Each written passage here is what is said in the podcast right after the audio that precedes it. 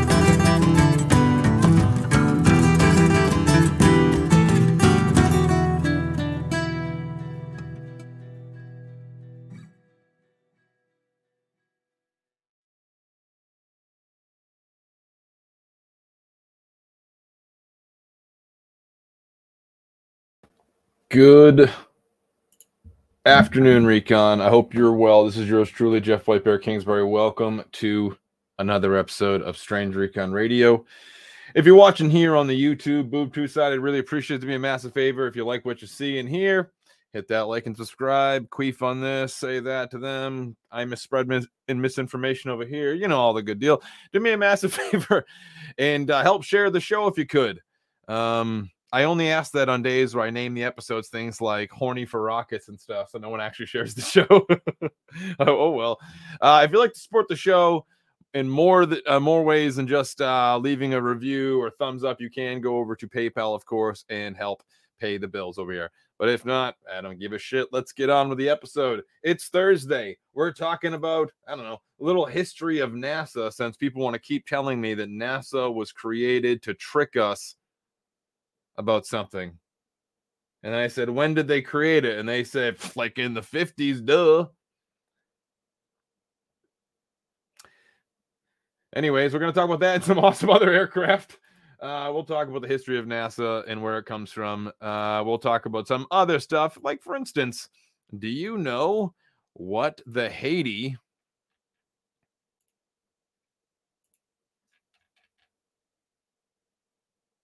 was a Soviet jump jet? Do you know what the 2 TU 144 is? Do you remember how the Soviets pretty much stayed hand in hand with us all the way through the space race, right into a shuttle with a Buran, and they uh and uh, just kept going. It's just like you know, it's very strange how for a country that claims to have like a, a supreme counterintelligence and, and counter espionage operations going on to protect our assets and our endeavors, no matter what, there's a weird twin on the other side of the planet always doing it. We'll talk about all that more. I'm not going to wait 20 minutes today like I normally do to get the episode going because I am beat. So, ladies and gents, boys and girls, stick around. Uh, keep your brown eye open, yada, yada, yada. We'll talk about this. We'll talk about that. I don't know. Kiss your dog. Welcome, Strange Recon. I'm here to discuss the so-called flying saucers. You out of your f- mind? There's nothing more than a ob- weather observation balloon. Of course, which we, we both knew differently. Now, I saw that. I don't give a goddamn what anybody else says about it. I saw that on film. Phil clasped and kissed my ass. He wasn't there. I was. When you know all the names in every language of that bird, you know nothing, but absolutely nothing about the bird. You're crazy. You're crazy. You're crazy. I like you. But you're crazy.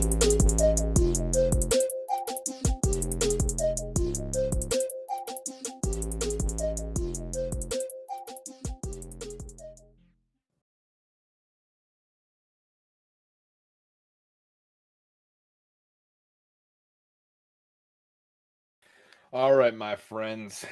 All right, my weirdos. Spoke to another person from the uh from the sub allegedly at the uh, outside the uh, Nimitz event in 2004. I can't seem to find anyone that has any opinion really whatsoever on the Nimitz event uh, or the alleged Nimitz event. In fact, most of them have no effing clue what I'm even talking about, and then they like react like, "What? Why the hell have I never heard of this nonsense?" Like they they seem very genuine. I don't know. I'm still waiting for a few of the uh, more higher ranking, more uh, or better known people uh, from the sub because it was a little bit of you know some celebrities on that sub, so to speak, in their units, and I'm waiting for those ones. People said they might be more in the know. Uh, I'll get back to you on that. Oh, Louisville. Coincidental name for what's going on? No, I'm sorry, Recon. This is one hell of a morning. I can't even think. My mind is completely fogged up. I should probably drink my liquid death. This episode of Strange Recon is brought to you by Liquid Death. If you need to hydrate but don't want to look like a fool at a concert, drink Liquid Death. It looks like you're getting drunk with everyone, but you're not. Watch this. Woo! Yeah. Rock and roll, but you're not actually getting drunk. Liquid death. I'm not actually sponsored by Liquid Death, but that was like a try. I was trying right there. That seem That seemed like a good commercial. Could I possibly get sponsored by Liquid Death? I'm not drinking. I've decided to give up drinking, Recon, as you know, because you know I'm a fucking idiot. But uh, I'm trying not to drink. It's just water, Simon, and everyone else did. I'm trying not to drink, as you know, and uh, I've been uh, it's been it's been some time, you know, and uh, so now I now I drink Liquid Death. These are all terrible. Fucking death. Hold on, let me do one more, just in case someone from Liquid Death sees this and wants to give me a sponsorship. Ready? I just crushed like 40 liquid deaths and I am. No, all right, that was bad. Um, liquid death. Water, but with stomach acid now. Murder your thirst with liquid death. It's better. This is like soldiers when I was in the military ran on Rip Its, and this kind of looks like a Rip Its can. Remember Rip Its, anyone? Infantry guys in the morning are like, ah, yeah, I go to the chow hall and eat a freaking bucket full of bacon, then chug like four Rip Its and go on patrol.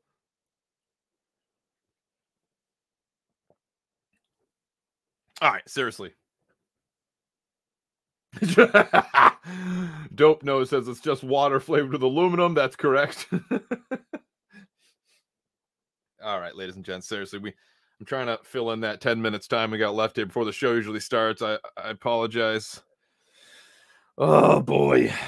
Oh boy. Today's strange aviation Thursday. You know how we be. We like to cover some things here, some things there. We don't gonna get too deep into it, but um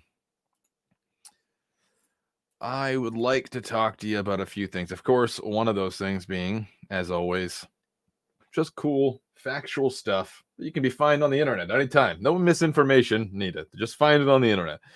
Weird, cool, and the best part about it is true.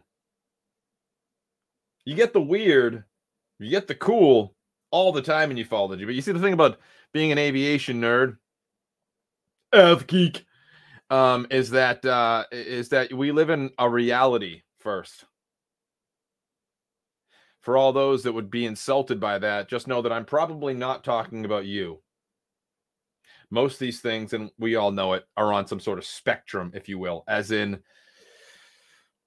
boy, oh boy, there are people that just are full on, they believe with no good re- for no good reason, even if they haven't had some sort of crazy, weird experience. But I'm finding myself as of late trying to get the F out of ufology more and more. Um, it has been completely taken over by zealots religious people. Nothing wrong if you're that if you're a religious person. I don't I don't care. But um it has been taken over by religion. It has nothing to do with aviation anymore. No one's taking a picture of a strange aircraft off, off in the distance to me like, can someone help identify this? No, no, no, no, no. It has been 100% taken over uh, by something they believe is not worth even figuring out if it's legitimate or not. They don't even want anyone to scientifically review what's being claimed they're making because whatever. But I've been swooping more and more, as you know, into the military side of things and aviation almost permanently because I'm kind I can't keep doing this thing where even if there is something to to some of these more, more stranger topics, I don't even doubt that sometimes. I really do feel that uh that this you're not you can't ask me to to agree that science has reconciled everything in the world because it just simply has not. That doesn't necessarily mean, of course, what's been claimed. Maybe some things that are observed are legitimate, but I'm having a real hard time staying as a as a show that tries to look in some of these weird and anomaly sky story we I, I just i can't it's like i'm starting to like physically find it hard to wake up and do the show if i have to talk about ufo cases because i cannot stand the culture that has now been or whatever this is whatever this is. When I think of ufology, I think of a, uh, a probably misguided, but an extremely interested and detail oriented, not all of them, of course, because we always had a spectrum of that too, but uh, someone in like a raincoat with a hat on and they're like, you know, showing up. Mrs. Stevenson, we, you know, you reported on July 17th in 1957 that you you and your husband were flying in a blah blah blah and you landed in this airport and you saw this strange and like that's like the entire case, this huge case. That's the ufology. What is it today? It's who can best praise the light in the sky?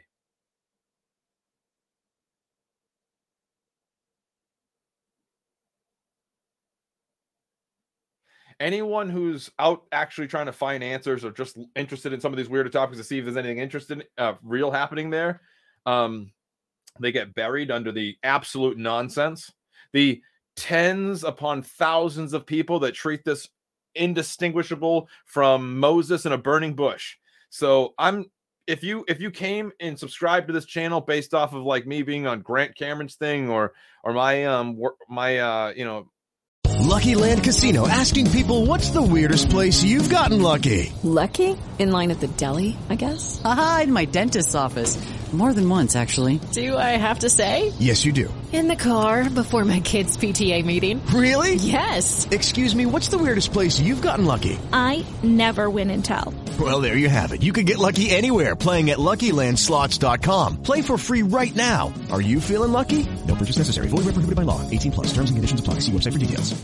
With the Lucky Land slots, you can get lucky just about anywhere. This is your captain speaking. Uh, we've got clear runway and the weather's fine, but we're just going to circle up here a while and uh, get lucky. No, no, nothing like that. It's just these cash prizes add up quick. So I suggest you sit back, keep your tray table upright, and start getting lucky. Play for free at LuckyLandSlots.com. Are you feeling lucky? No purchase necessary. Void where prohibited by law. 18 plus terms and conditions apply. See website for details. My time spent talking about uh, UFOs and the traditional older school, whatever method. Um, I hate to break it to you, but I think I'm, I'm about to swing out of ufology almost full time. And if we see it making the news again, like it's like it did for the last five years, maybe we'll come back to it. But I'm, uh, um, I'm, uh, I like, uh, I, I almost, I almost I almost despise it. Like I like like I, I have a physical reaction that happens in my body when I think about wasting any more of my life trying to convince people uh like you know what good is it? What good what good is it if I do that? If it takes one set all it takes is one post from freaking Vicky Vamarama on goddamn on Twitter and it's just like yes uh dog the bounty hunter's big titted alien adventure and and Dr. Greer's, you know, uh, whatever mixed with a, with a with a little bit of of uh you know Icelandic chant, and suddenly we've got the perfect dude. I fucking I'm out until otherwise until I feel like coming back. I'm fucking out. Oh my god, dude. It's not like quitting ufology as in I won't do what I keep doing. I mean, but like don't don't I just I just I'm not interested. You they've ruined it. And for all the people like that's not fair because I do think there's something to this right here, and there is work put in it, and and I think it's still worth looking at.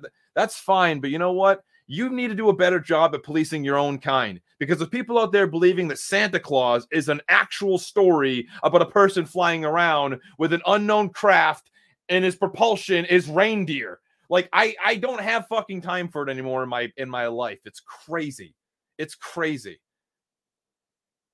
It doesn't even make it, it, it, it's also it's also no different than than like the confession booth in the sense that, you know that the religious aspect it just explains it away and that's the end of it. That's the end of it. We're just going to explain it away. It's not that. Don't worry I, it's it's possibly the uh the the the unknown whatever so that that, that it that's that's it. That's it. It's it's it's over. I already said that it's it, it's not worth looking at humans or anything. It's it's it's something beyond us. Therefore, the conversation's dead because I can't go to the library and pull out the slip and says, "Hey, where's the unknown facts section?" I'm not trying to be a dick here, but but th- there is like this this overwhelming amount of of of sudden oh man they just give every freaking person like do you know what's funny about like when I hear some of the stories, like Rob, Rob and I talk often. You, you know Rob, right? He's been a supporter of Strange Recon for a long time. Rob is deep into the weird. And and and you, and when I talk to Rob about this stuff, I see this huge difference in mental uh um just like the like the acceptance of it from from the from the like the uh the the large crowd of people there isn't a there isn't an experiment there isn't an anything this is it and and and in doing so it's it's like it's like driven me so far away from the chance of i'll ever investigate any of that stuff because of uh because of that that that it's almost I don't know. It's it's it's it's basically over for for the whole thing. I'm I don't want to go go into it again, but Rob, we need to get together and create some sort of um anthropologic like standards to some of these people uh that that um that are out there claiming this shit is real because the funny thing about anthropology is is that sometimes the anthropologist puts on the face paint. Sometimes the anthropologist strips out of their western clothes and dons the the the the the uh, the garb um, takes the the takes the um the uh the, the the the local ground stuff and then and tries to uh you know understand in like an induced like open lab like setting what the people are thinking there that have basically have gone unchanged for years. And in doing so they've taken a very strange almost like pretend it's real to you until you understand it thing that's not what's happening. There's not like an anthropological weird step by step like meet the you know there isn't. There's like we're just gonna shut it down by saying there's a magic happening and that's the end of it. You can't even discuss what it is or ain't. And when there's no standard, when there's no ethical approach to what you're trying to claim as legitimate, you'll see people out there who their first act is not to see if it's a satellite, if it's a rocket body, if it's a drone, an aircraft, or a military base flight. It, it's to claim that their request has been answered.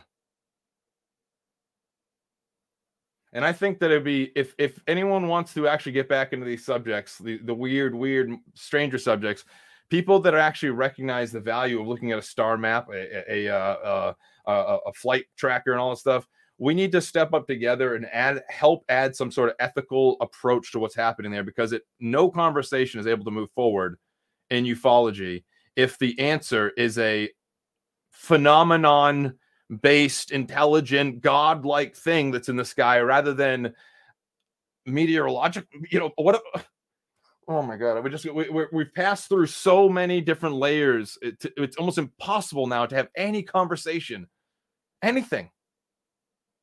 Do you accept the reality of uap Do you have a moment to step outside, sir, ma'am, to talk to me about the reality of UAP? I brought cookies. We need, you know, I'm like the baseline. I'm, I'm nothing. All right, we got to start the show. It's 20 minutes in, but I'm like nothing. You know what I'm saying? I, I don't mean anything. I don't mean I, I don't mean anything to the world. So so it doesn't matter really ultimately what I'm saying right now. But I will say that that standard operating or standard ethical practice in people's research in these things need to be taken uh, um, more seriously. Because like for instance there's like this ad hoc defense and i got to move on but this ad, like ad hoc thing ready? Well um they'll say it you know it doesn't you know if you don't believe it won't work. They'll say um uh, a, a, bunch of other things that that essentially make it impossible to verify what's happening. But then they'll also go on to suggest that people that have made millions of dollars off of videos, off of prayer groups, off of, and I'm not talking about donation based stuff like where friends get together. I'm talking about people that legitimately have a business that has purchased them mansions, um, financed movie productions, and, and then made more money. and uh, it, there's just nothing there. There's nothing to be able to have that you cannot have. If that's the goal, then fine all aviation people, all military people will step the fuck out of there and never have it. But I don't think that's the goal. I just don't think they realize they're doing it. And no offense, but I'm really not trying to start shit with some of these people because I, I genuinely don't think they're bad people. But I used to like be friends somewhat, you know, internet friends with a with a couple of these guys, right? Like James Iandoli and and Jason uh, or Jay uh, from Project Unity and stuff. But I, am noticing this thing now where it's like it, it's like they don't even police their own like Greer and stuff. They'll they might have a critic critical word about him, but they don't police it. They don't stop it. It's all on. Everyone can do it, except if you criticize it. Then they'll put out videos that say things like, "Is CE five for you?"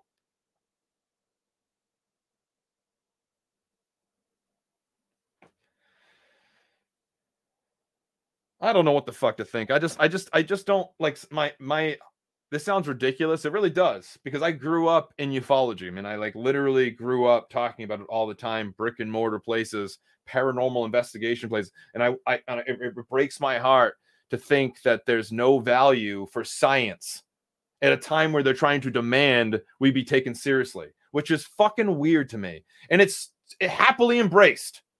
Happily embrace. If you can make a million dollars claiming something is legitimate, you can use 30 grand to put someone in a lab and prove it or to add something to it. And all every time someone sends me a PDF, a document or something that has some sort of verification to it, all it takes is about 1 second to see that this claim right here in front of me was investigated and proven that the statistician was so in love with the idea of being a psychic herself, she just fucking basically lied. And there was no evidence that showed psychic ability was discovered at SRI. If if and, and if you don't know that part of it, but you're pushing the idea that they prove psychic capabilities from SRI, you are sadly mistaken. Their own statistician was found out to have joined the program mid experiment. Oh yeah, everything's legitimate.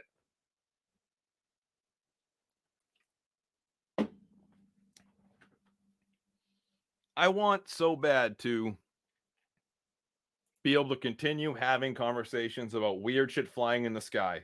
A standard. That's it. A standard of things discussed for every single one of them, essentially. Because if you do not, you will surely just keep driving down the path of of there's nothing worth in uh, what uh, okay i don't even it just doesn't make any sense to demand be take to be taken seriously and and that this is a legitimate phenomenon not in the sense that there's stuff flying around in the sky but a phenomenon in the sense that something can be manipulated i i i don't know um i don't understand why it's got to the point where if you ask to to like just i mean seriously what does everyone remember the time I told people I put spies in CE5 groups? They told me that that would no longer let it, the aliens wouldn't come because I had spies there.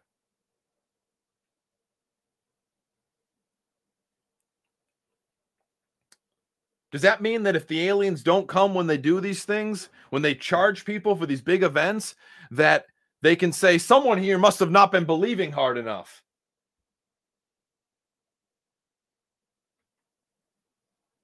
And and that's not fair because first off, like before we get into strange aviation, we're almost 30 minutes in. Jesus Christ. Um, like Rob has said things to me in the past that hit home for me with some of my experiences. Like, for instance, um, feeling like there's something about the feeling aspect of it that that can be true. I mean, legitimately, obvious. There's a bunch of things that happen that can happen to you just mentally or psychologically speaking or physiologically speaking that can legitimately change your entire feeling in your body quite rapidly, right? Everything from falling in love to stubbing your toe. Uh, the the point is is that that even that to some degree can be measured. Even some of the, and I'm not saying Rob's disagreeing with this. I don't think he is at all. I'm saying that the that the people out there though, they're like, I continuously try to uh, to figure out, find that bridge across that divide between what ufology used to be and the religion it is today. And the fucking craziest part about it to me is that they don't that they're trying so hard to make sure every bridge, every avenue, every means to get a conversation actually going is disturbed by the most ad hoc, ridiculous reasoning ever. But if they know all those ad hoc reasonings, they must have obviously had this in a lab and figured it out and done tons of work on it, right? Because if you ad hoc somewhere, that means you've, you've been you've been confronted. You've been confronted with something that doesn't work with what you've come up with. So you've gone right around it and figured out a way to explain it away. Quantum physics, space time. There's, you know, it's, it, it, there's something about it that's that, that that is just driving me effing crazy because it's it's it's part of the ufology job. I mean, I, that's so stupid. You know, you know, ufology's always been manipulated, of course, but I mean, like the the the uh traditions of this place are not one that should be evolving before clarity or uh, or we shouldn't be moving on before with less clarity over something. Uh, uh, uh, less focused scope more ambiguous answers. I mean it's like almost people like like people would rather have the spiritual like answer than anything else and maybe that's fine as well. I'm not even saying that's a problem and not everyone's the same so therefore some people need leaders some people need answers some people are happy with faith-based stuff but my thing is like what's the what's the the gavel then how is this case closed how is it case closed that everything that the, all these things are rooted to are legitimate when they're, they're I, I i really can't find anything anywhere that says legitimate like people say um and the fucked up thing is too like like let's just be open for a second here. Could could we not be miss something? The outliers of life, mutations in DNA, all types of stuff, because they're buried under people that are like aliens. I'm talking to things on Mars. Like literally, those people, hundreds of thousands of views, telling me what a fucking drone is.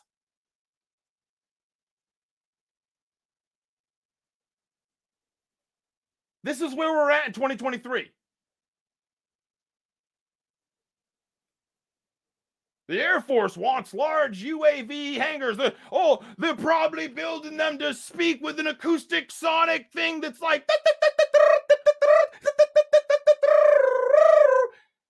This person that I'm imitating right now is telling me what the fuck I should, you know, oh, that's not important. Don't focus on drones. I'm communicating with aliens through my, it, dude, just, just the outliers of society will always be buried for being freaks themselves and afraid to speak. And, and, and but the fact that the fucking, the people that aren't afraid to hoist their flag are usually completely full of fucking shit. Excuse my language.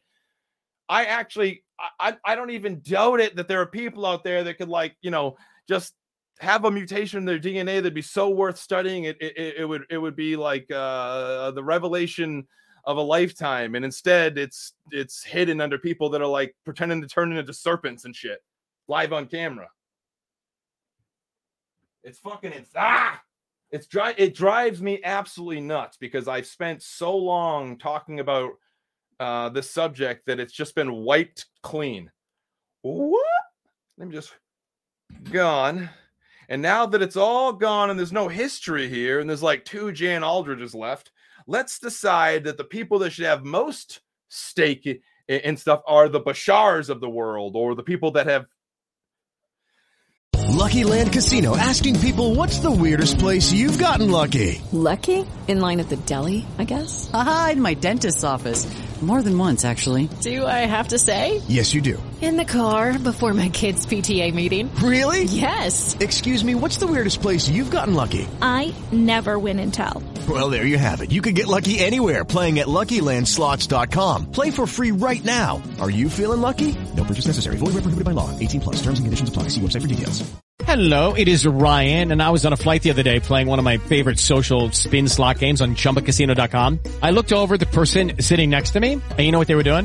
They were also playing Chumba Casino. Coincidence? I think not. Everybody's loving having fun with it. Chumba Casino is home to hundreds of casino-style games that you can play for free anytime, anywhere, even at 30,000 feet. So sign up now at ChumbaCasino.com to claim your free welcome bonus. That's ChumbaCasino.com and live the Chumba life. No purchase necessary. VGW. Void were prohibited by law. See terms and conditions. 18 plus. I don't know. The people that will produce a fucking movie that is just, ah, whatever, whatever. Anyways, let's talk, um, second phone call. What's happening here? Thanks for hanging out with me today, but when I have a fucking meltdown, I apologize. I just, um, not that it truly affected me, but being saying someone saying that I spread misinformation on um on uh on Twitter, and that's one of the same people that were talking about Doty. Dude, these fucking people are absolutely gone. Now, one second, Recon. Hold on. I'm sorry. Um, we're gonna talk about uh, Russian. Uh, we're going to talk about some Russian aircraft. We're going to talk about history of NACA, NASA, and um, and maybe a flying wing or so in a second. I apologize about that long-winded intro, but like that that there is some sort of like this just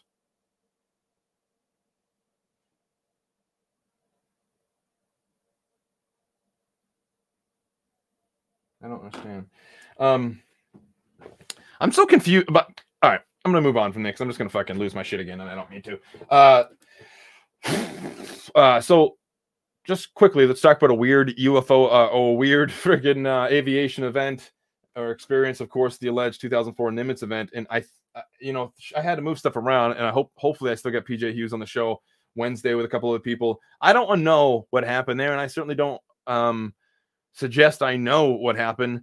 I just I just don't believe you know the the the the story um necessarily in the sense that there was nothing worth there's nothing human related to what went happened there. And I think it's a little too coincidental that the Russians announced to the world just a couple years before, or they, I'm sorry, they didn't announce the world. It was leaked to the world that their hypersonic weapons um, uh, development program was was was jumping up supremely. The, their weapons, they were, you know, through espionage and what the world was learning all in one moment. They were saying we're going to travel roughly 25,000 miles per hour and um and well that's right as a contract ended between the united states and russia about our you know uh, our armistice if you will armistice of uh, of nuclear prolifer- proliferation hypersonic weapons whatever the hell it's called there. What's the actual name? Let me just bring it up here real fast. I'm sorry i'm a big dummy. I can't remember things. Um i really don't have a good working mind so question me on everything. Um where we go here. Let's pull this up real fast According to Vladimir uh, Putin, the U.S. withdrawal from the ABM treaty in 2002 forced Russia to start the development of hypersonic weapons. We had to create, quote, we had to create a hypersonic weapon in response to the U.S. deployment of the strategic missile defense system again, which in the future would be capable of virtually neutralizing, zeroing out all nuclear potential. In 2007, when asked the U.S. plans to deploy ballistic missile defense in Europe, Putin mentioned that Russia ha- was developing strategic weapon systems of a completely different type that will fly at hypersonic speeds and will be able to change trajectory both in terms of altitude and direction. Two years later, we see an area right where it would be tested. Something, whether it's actually physically there or not, all the time, relax. I don't know. I'm an idiot. Allegedly is flying at roughly 20 plus thousand miles an hour. The U.S. sought to bring out all its countermeasures that it produced years ago for the future. Here it comes back again. The Soviet Empire is getting strong again, folks. 20 something years later. I, I know that's broad. I'm painting it with a big broad brush, right? But you're telling me that the intelligence that we got off the weapons that they would be producing and are just been released this year had the same stats that the weird things on radar were doing. Oh, well, that seems weird.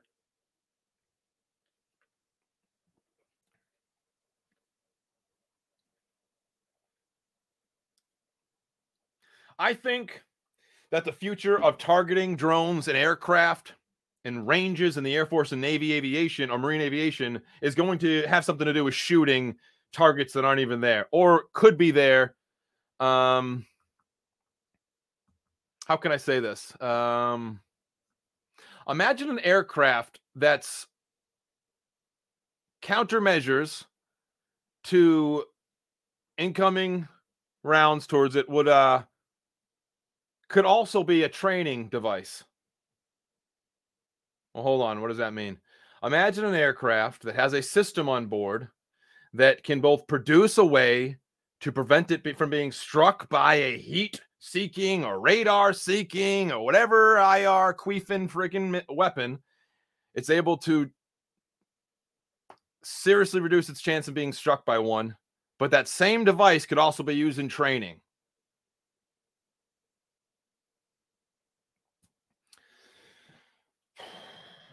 I suggest you seriously look into the evolution of permanent flares. Um, and even inducing things in the visible spectrum. It's it's it's too far out of the conversation and oh steve i just got your message now what the heck um, it's too far out of the conversation to really even be added to it because we don't know the extent of a lot of things. We have to take a couple of guesses. Of course, we know about you know laser induced plasma and stuff like that, and even you know uh, pumping stuff into that. But it's it's it's it's there, and it's it's a part of the story. And I and I don't believe. I, I just I, I actually agree with Todd on this one, Todd Raymond on this one. I don't believe someone sees or experiences something like is alleged here, even though I have in the past before seen weird stuff and even reported, investigated myself. I don't think though that you just don't give a shit anymore. Okay, I'm sorry. No one was telling a lot of these people to stop. Don't don't talk about it, even though that's the theme of ufology. The radar people were told never to speak about this. Well, apparently this wasn't necessarily a thing with the Nimitz encounter. Also, the Nimitz encounter is this it they the, the context in which they pitch it is constantly it's the same thing it's like there was no blue on blue. There was no time where the navy would you know do these exercises or uh or we would our own government would test weapons against our no one's really well i mean it has been suggested and i've even put uh some weight into certain things that people have mentioned because of course as a soldier we've seen that sometimes you know that not every training is official. But anyways, uh, it, it's also never pitched in the way that it actually went down, right? I mean, didn't they send and scramble jets to go investigate these things showing up on radar? It wasn't something being used against them. Why is it constantly pitched in the other way? As in, why is the, the guy prove to me, prove to me the government would do this massive top down experiment on them? Why isn't it pitched in the way like it was told by all the radar people? We saw these weird things and we asked to eventually send some aircraft to go look at them.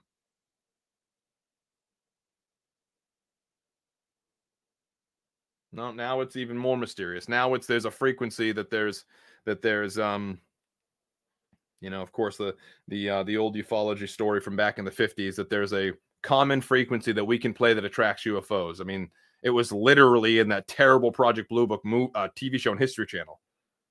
Remember? The guys in the back of the truck trying to call the UFOs, and then J. Allen Hynek shows up and goes, "Those are people driving on the mountain."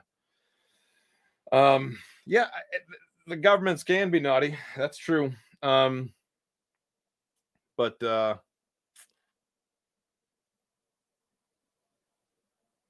I don't know it just seems to me there's so much left out and we're just supposed to take so much faith. And I, I just i don't know myself and i'm not trying to say that i know better than the people involved. I just don't sometimes i feel like everyone's trying to answer for everyone else and and and there just seems to be this this this that people know. People know what it wasn't but they'll admit we don't know what it was. And that to me starts to get into weird areas because that's not how engineering and, and, aviation and aerospace works. I mean, sure there's common shapes and hulls and designs and uh, effects within uh, aeronautics that you, or uh, aviation that you eventually use even in space and things. But but that doesn't mean that that there it's it's impossible to see something that would be really hard to identify as being a human made craft. I mean, just look at the modern day systems that are out there today from hover to to flight or uh you know VTOL STOL to supersonic or uh, or or like or uh I'm sorry uh yeah, I'm sorry, vertical takeoff and landing to, to supersonic and all types of stuff. If you, you see these things off in the distance, I mean, literally, that's one of the five observables. It was hovering, an instantaneous change. Of course, it looks different, but when things are flying directly at you, you know, it's kind of hard to see which angle they are. They're coming at you. They look like they're, you know. Anyways, um, I don't know. We should talk about that more, hopefully on the fourth. But I, I, I mean, I've had some things come up, and then I don't really understand why certain. I asked people to come on and have a panel to talk about the Nimitz incident, and then everyone just got in this huge drag out argument for like days on Twitter. I mean, I don't know what that was, but can we get into it now?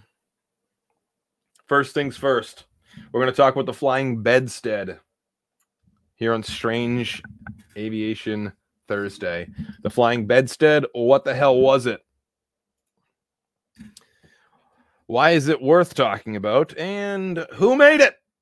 What was it for? All that good jazz. Well, the flying bedstead, let's bring this up so you can see, is a great example of you don't know what things look like, and especially how when they made this, because the other day on um, a Twitter space, uh, Sean from Rhode Island uh, had read a, a um had read a uh, first-hand witness encounter from someone who talked about someone landing an aircraft on a road. A strange-looking UFO landed on the road. A person with a ball cap was next to it, saw the person, then got back into it and flew down the road and took off. They didn't say it was an alien. They were like, it was a, clearly a person flying this weird-looking Jetsons thing around.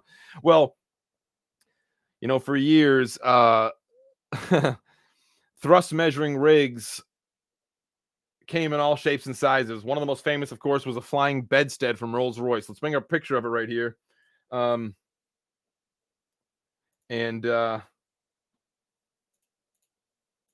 here is the flying bedstead from Rolls Royce. The videos of it on the internet are really cool. Go watch them; they're really fun. But let me give you a little history of the flying bedstead real quick. The flying bedstead, otherwise known as the Rolls Royce Thrust Measuring Rig or TMR, was an experimental aircraft that was first flown in August 2nd, 1954 and used in the early development of VTOL vertical takeoff and landing aircraft. Again, one something to really, if you're like the military side of things, especially if you're into UFOs and like the military side of things, consider again. A runway's easy to destroy. We deploy to countries constantly that we have to send people to go make runways, usually out of dirt and stuff, and you know all types of. And so we start to obviously look at different ways to get over that but there's a lot of things to consider. It's not just simply like a like you know uh, like one of these weird looking effing things. It's it's sometimes it's you really got to consider what happens to certain aircraft during their takeoff and, and what happens if it's a failed or, or, or a failed takeoff or maybe an unsuccessful one and it's so a lot of work went into trying to figure out how to way to land in rough and rowdy places take off without uh, without destroying the craft and the person on board and getting off the ground in a way in short enough time that you can't get eventually then get shot out of the sky. Um whatever you know here we go sorry. The tmr was fitted with two mk4 Nene jet engines. Nini jet what is that? Mk4 i have to look that up sorry. Which were standard Seahawk engines modified only by air bleed systems that allowed 10% of the engine processor air to bleed off the control systems of the rig. The engines faced in opposite directions to each other, other at uh, other at the ends of the tubular construction. Directions to each other at the ends of the tubular construction. The E. What?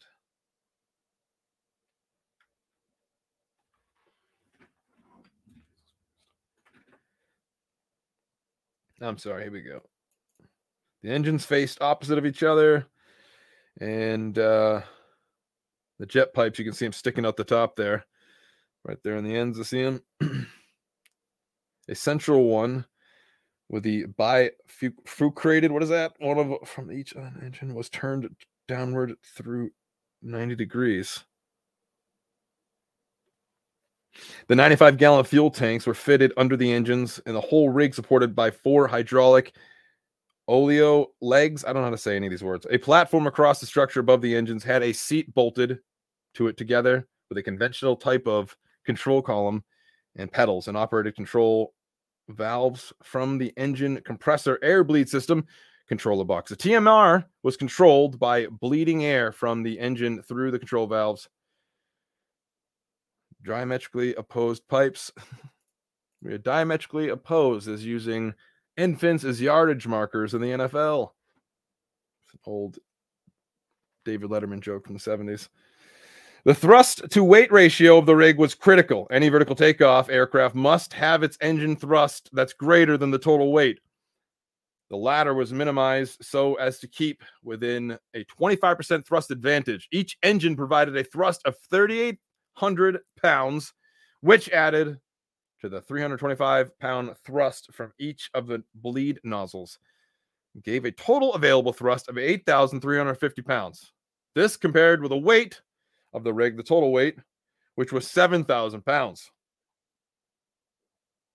Handling improved as the fuel was consumed, of course, just like your car, and total running time was about 15 minutes. The first rig, called XA314, made an initial ground run on 3 July 1953 before first attempting to lift off the ground on July 6, piloted by Wing Commander Harvey Heyworth. With lucky landslots, you can get lucky just about anywhere. Dearly beloved, we are gathered here today to. Has anyone seen the bride and groom? Sorry, sorry, we're here. We were getting lucky in the limo and we lost track of time. No, Lucky Land Casino, with cash prizes that add up quicker than a guest registry. In that case, I pronounce you lucky. Play for free at LuckyLandSlots.com. Daily bonuses are waiting. No purchase necessary. Void where prohibited by law. 18 plus. Terms and conditions apply. See website for details. It's a Bill Burr joke in there.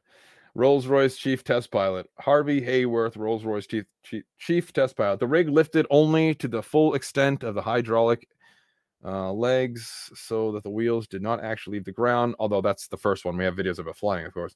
During these early days of testing, it was the felt that for safety's sake, the rig should be tethered. it's kind of funny to see it tethered because it's literally just flying like a like a old uh, what you call it uh, video Billy Meier video. After 20 hours of testing, the rig was withdrawn on 19 November 1953 for extensive modifications, overhaul inspection in the engines. After several months in the workshop, the rig was rolled out again, put under the gantry, and tethered flight carried out the first new modifications. These were so successful, the preparations were made for the first free flight that took place on 3 August 1954. Prime time ufology. What happened in 1954 to ufology? Come on, all you uh, UFO heads out there. What happened in 1954 to ufology?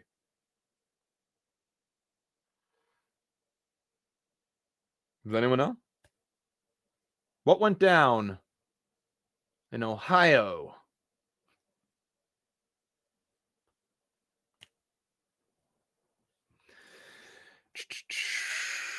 Pilot Captain Ron Shepherd, before a distinguished audience, uh, flew that flight on 1954. The rig rose slowly into the air and was held steady in a hover out attitude.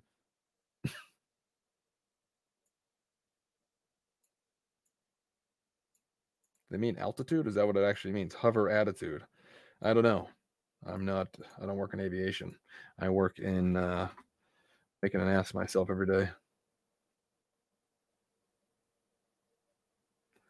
The AH-64D demonstrates hover and velocity altitude hold modes programmed into the system. Very cool. Okay.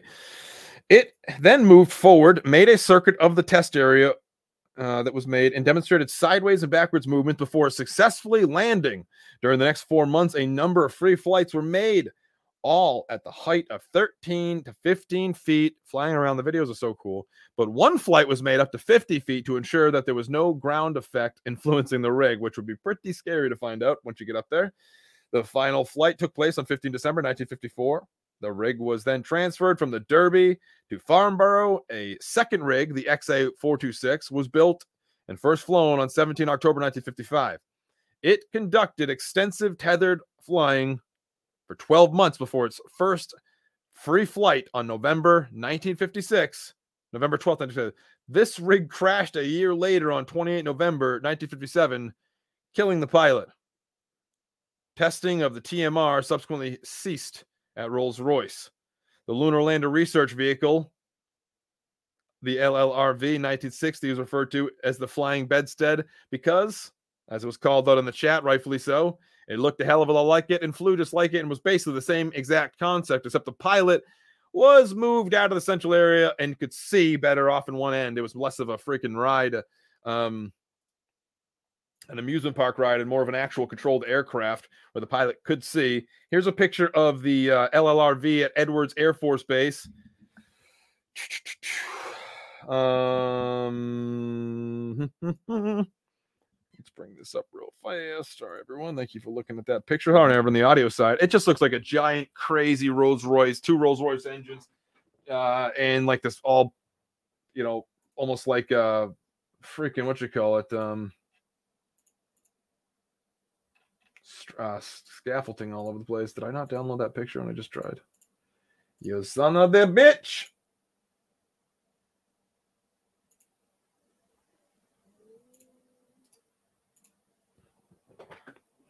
Cora just howled in her sleep, as she never does that. All right, Recon, one second here. Let me bring this up. Sorry about that. I'm terrible. This isn't a good show. You should unsubscribe now and never come here again. I apologize. Here is the LLRV. You can see the similarities of the flying bedstead. Obviously, they even called it that. I mean, it's it's sorry, audio people, you can't hear. We just lost 10 individuals in a row in the uh, YouTube chat. That's weird. Thank you for leaving when I asked you to. All right, here's the flying bedstead or the LLRV NASA's variant. As you can see, very blurry thing on the side here, but not much different. Fuel tanks, obviously different shapes. Engine dead center. Thrust controls going around all over the place. Pretty interesting design. Um, modified propellant. It uh, looks pretty cool. It's uh it's in 1954 is also the same year where mass reduction anti-gravity research started getting heavy where all these rumors exploded as to why these hangars in ohio were being created. Meanwhile they were helping. They were trying to solve issues with landing on the moon possibly even going to mars um, figuring out ways to attach themselves onto future space labs. We have 1954 is is this like prime time ufo thing when all of these aspects of human aviation were starting to kind of branch out because we started having to test vehicles that were going to be used uh you know off the world so to speak. And not to mention we're testing a lot of reentry shapes. For god's sakes it started to pop off the the lifting bo- uh, the hypersonic and lifting body and then reentry shapes like all over the place. I mean we we have endless um endless examples of what what was being worked on because it just people just were ultimately confused. We went from having very loud planes that you'd walked up the staircase outside and you said, you know, your your goodbye like you're in um in some sort of old black and white movie. And then you got on there with a chicken next to you in the other seat and you flew somewhere. It took you 12 hours to get to LA from Florida. Imagine seeing this stuff. It even reminds me of cases like the Cash Landrum case. I was talking to someone about it yesterday. I'm just like, listen, I, it's not that I don't believe something happened to these people. It's just I just don't think that at this, you know, at a time where we're nonstop testing all types of new things and testing test rigs, whatever, that we, that we should be calling a mysterious aircraft alien. It just doesn't make any sense to me. But let's move on, shall we? That is the flying bedstead. Uh, and if you're interested in more LEV stuff, real quick, I'll just give you this. The, the idea of the LLRV dates back to the 1960s when NASA started planning the Apollo missions, which would take humans to the moon. It was critical that the astronauts be able to train in a free flying craft that handled in a similar way to the ascent vehicle that would be piloted down on the lunar surface. No wings needed, Recon. All right, sorry after the conceptual planning down the uh, um, conceptual planning contracts with Bell Aerospace first popped up, and they needed to produce the LR- LLRV. Two vehicles were delivered to Bell from NASA.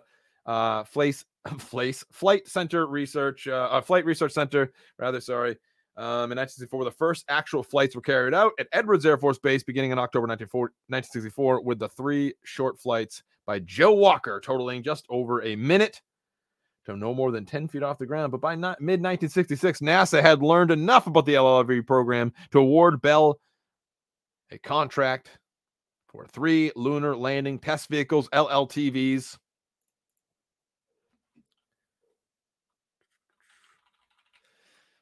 Uh,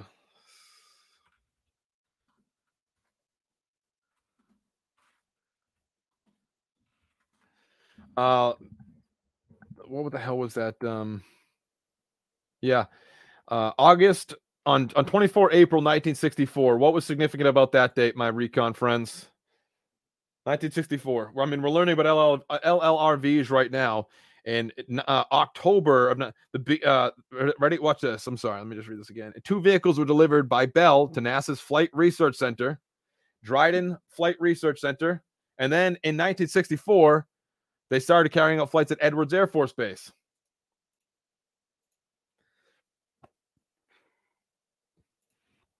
I'm sorry, the, the program started officially at Edwards Air Force Base, considered Dryden Research, Edwards Air Force Base. Um, uh, Kern County. Oh, geez, I keep forgetting things. My brain don't want to work properly. I done don't think good. Um, let's just look up real quick. Edwards Air Force Base. No, it doesn't even matter. Um, if you're aware of what happened in April 1964 um, of that same year, before they were given the contract, so people like it couldn't be possible. The, the ufologists of the world say Lonnie Zamora couldn't have witnessed a moon lander because they didn't have a contract. Yes, that's how it works. Um, I, I put it to you that the way Lonnie Zamora described his sighting was fucking perfect. Perfect. There's never been a UFO uh, sighting that is any more perfect of a piece of uh, of human equipment at the time, and we just skipped right over because no, ufologists like James Fox said that Lonnie Zamora was really changed. He went right to church afterwards because he saw bug demons.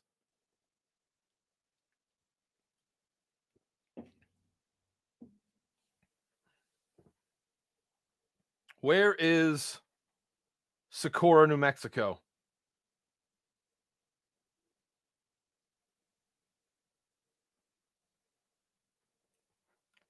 I'm here to talk to you about the reality UAP girl. Step outside. Let me give you these cookies. Um, I have this real hard time dealing with let's remove every human thing on planet Earth just because it doesn't fit perfectly into the story. This is why I lost so much damn respect for people that I used to love reading their books growing up about Roswell. Like something as simple as flowery tape. The Air Force said they didn't use flowery tape until 1972, therefore it couldn't be. Oh, Okay, so the story didn't fit exactly because they gave you the wrong tape they used and the wrong tape manufacturer. Therefore, it must be aliens because we got the date of flowery tape wrong. It is tough when our hopes and desires overtake our reality reality can be truly affected who who has ever you know fallen over and gotten so embarrassed they fell over they actually like looked at what they fell on or look what tripped they got tripped on something it's a very human thing if you're walking along and trip and you turn back and stop and like look like who was that did that to me down there? i mean even though you know it's the ground it's like a it's like a psychological bullshit response of like pretend it's the same exact thing scaled up no, I'm sorry. That's not what I meant at all. It's the bank account phenomenon. That's what I meant to say. It's the bank account phenomenon. It's the poor person's bank account phenomenon. I forgot. I got my metaphors mixed up there. oh man. Um the bank account phenomenon. Does everyone know what that is? It's when you can't bring yourself to look at your own checking account because you have such little money that you will know how poor you are in that moment.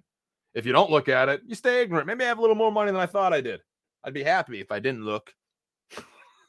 Meanwhile, that's how they treat evidence in this field. If if they just keep pushing the ambiguous side of it and never look at the evidence otherwise, they won't realize it. That's why you see so many ufologists quoting things from like Max Planck. That's great, but what about all the work from all the physicists and all the people out there that have worked in the last 150 years? Oh, here's a quote from a physicist back in 1890 that justifies what I believe today. Okay, well, I thought science progresses.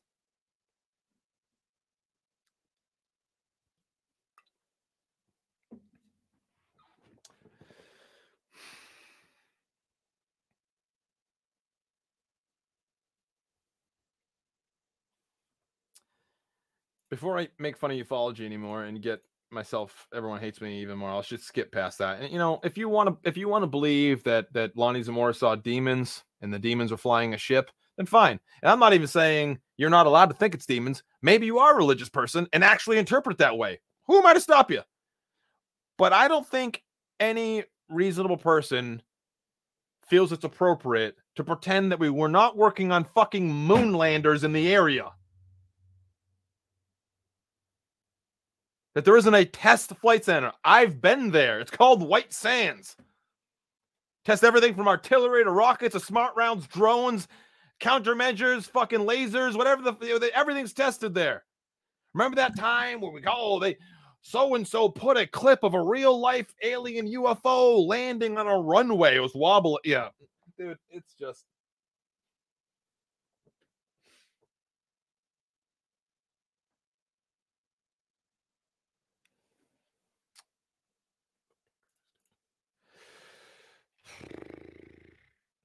Having said what I said at the beginning of the show, though, I will say that cases like the Zamora case push me more towards uh, Rob. Rob, take me out in the fucking woods so I can feel something special, dude, because I can't stand reading about a goddamn.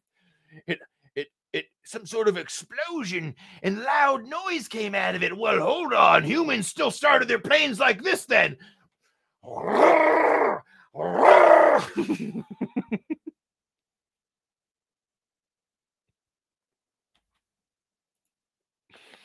Sorry. I didn't mean to do that.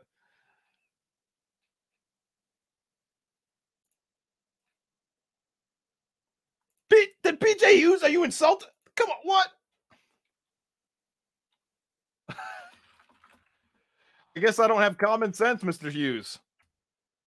I said, Sir, can I ask you how it's unknown and yet known not to be any of those things? And he said, Easily common sense for one.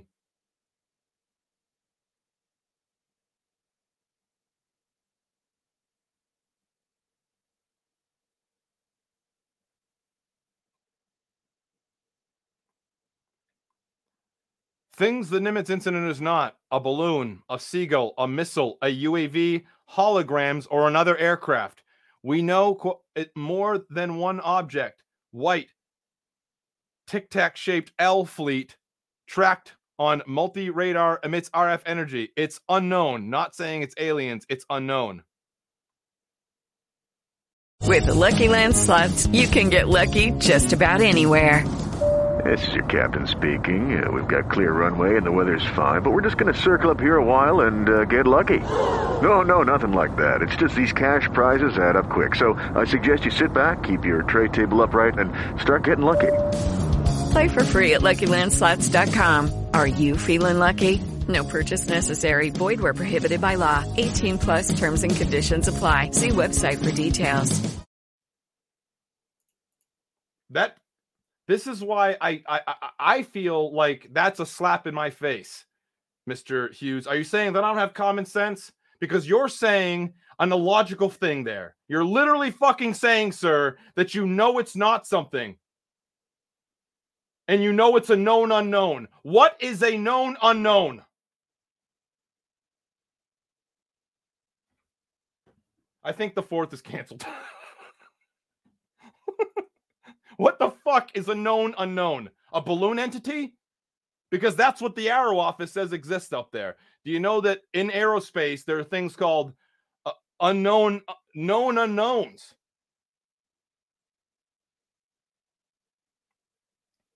Is is that just a new fancy word for phenomenon? Because phenomenon is not owned by the paranormal.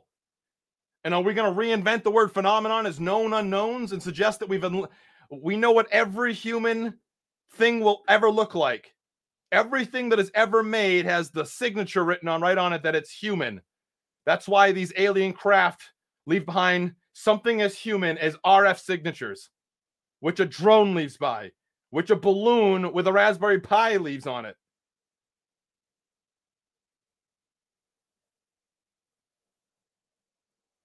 I don't I, I hope that's not meant to be an insult.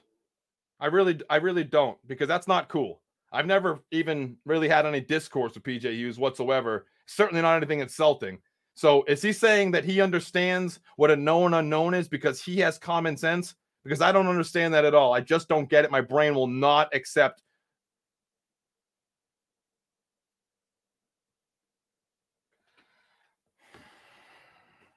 I asked people to come on the show on the 4th of this month, have a panel about the Nimitz incident. In that time, all I've seen was basically there's no reason to have a panel. Since that there's literally no reason to have a panel. Why? So we can have one person that doesn't know the intimate details of the case sit there and say, no, no, no, no, no. Everyone from the submarine in the area laughs at me when I when I bring up the idea that there's some sort of ET story going on that happened in, in November of 2004. And PJ says that they're all bubbleheads and uh, don't know anything down there. But it's if they're crucial to the story, I don't know how they would know. Why is it that people don't even ring up Lieutenant Colonel Douglas Kurth? I don't know. This is. I, I don't even care about the panel anymore. I don't. I simply don't even care. I'll be back, Rico, in like ten minutes. I could. I honestly. This is the this is what I'm talking about. I'm not interested in having discourse with someone when they just say no. It doesn't make any sense.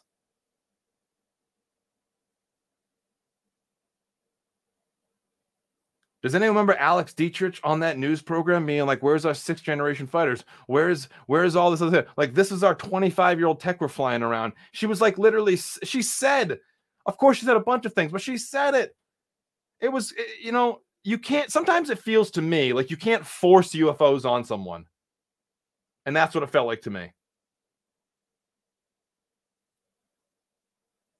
And I just don't understand that logic of saying no, no, no, and there's nothing worth discussing. Like PJ saying after speaking to Elizondo, he knows it's none of those things.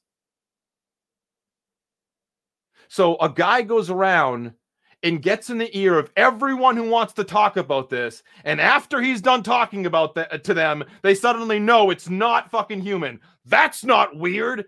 Everyone who wants to get out to talk about this and figure out what it is, he gets in their ear, and then afterwards they say, uh, well, after you know, I spoke to Lou, and it's definitely not a system test. It's definitely not an aircraft. It's definitely not this. It's it here's the leaves really weird stuff behind, like RF signatures. Case closed. I'll be back, Recon. Stick around.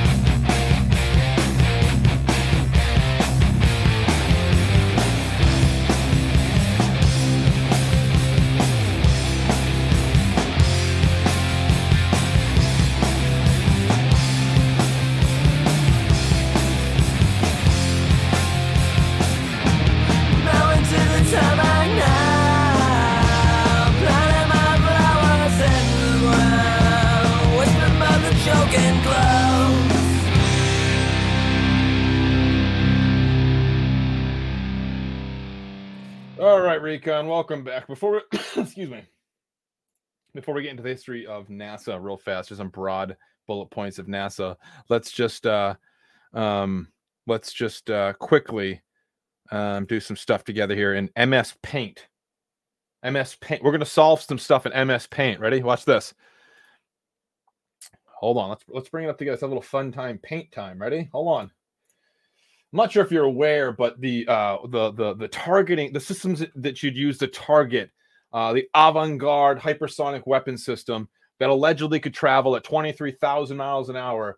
the systems you'd use to target that are not a person on a fucking cranking shaft uh shelling the sky with flak get it what year do you think it is okay here we go ready recon let's do it together let's bring a little paint thing here come on ready 2002 we're here we are in 2004 on the ocean ready and we've got systems in play that can target really fast moving stuff. So what you do is you have uh, something appear on the system that flies 23,000 miles an hour. 20. Oh, that's a terrible way to do that. Hold on. 23,000 miles per hour. Or I don't know, is it knots? No, it's probably miles per hour. All right, 23 miles per hour is this this weapon appears on your system at 23 miles. I'm not saying it's a surprise, but the weapon system is not actually there. There's not an actual thing flying 23,000 miles per hour on your weapon screen. It's actually a training device in order for the system to get better at targeting. Surprise! 23,000 reentry, uh, fucking hypersonic missile. In 2002, we announced that we're that the treaty was over and we needed to start prepare for these things. Then suddenly in 2004, all the right systems are out there, and we have a weapon system that flies across the screen at 23,000 miles an hour, be it up, down, left, right, from under the water, in the water, in your mom's hair, whatever. That's it. It's on a screen. Wait a second. Hold on. Are you telling me the pilots didn't? I'm telling you, the pilots did not watch something go 23,000 miles an hour with their eyes. Neither did the radar people. Did you just seriously dumb down the entire thing to a freaking MS Paint with a single line that said 23K on it? Yeah, I did. Because they're not going to launch hypersonic missiles into a Navy carrier strike group to have them practice with this brand new system used to target hypersonic weapons, trick their tar- like where they're actually going after, to spoof the radars involved in it. We always nail thing or hit things uh, in the wrong place first, right? Things always appear to be one way and then they're another way.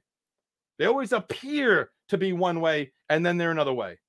They they simply couldn't be something appearing to be going 23,000 miles an hour or sometimes moving as simple as 125 knots. This fucking constant logic of, of it that we have to make the story work. And if we can't find the technology that fits the words of a bunch of people that are all contradicting themselves, then it's we move on. It's alien. I say nay, sir and ma'am. I say nay fucking way.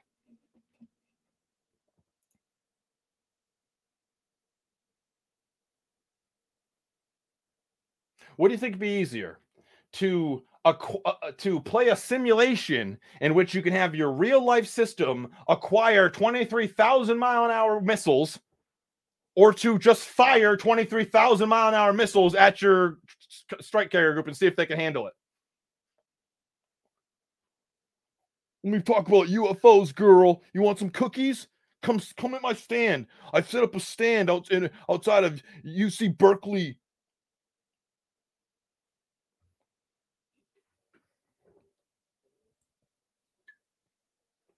UC Berkeley is that a place? I don't know.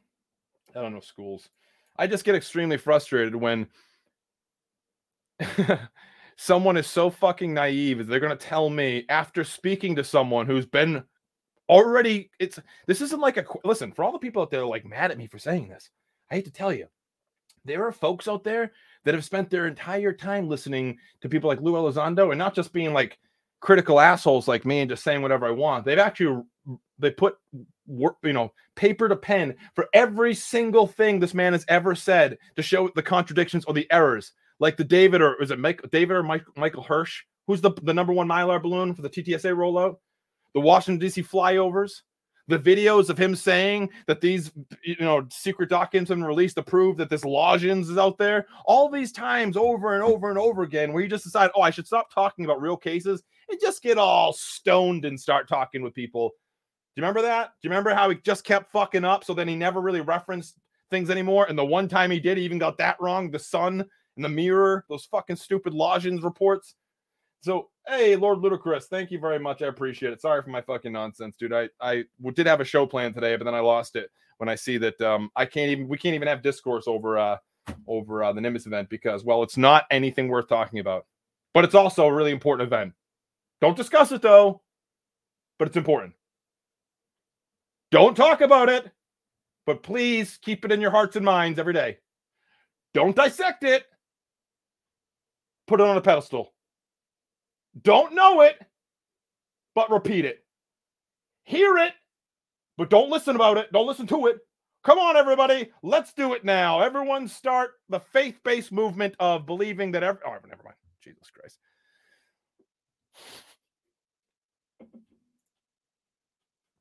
Lord Ludacris, thank you very much for constantly supporting the show and giving me stuff to research. I really appreciate it.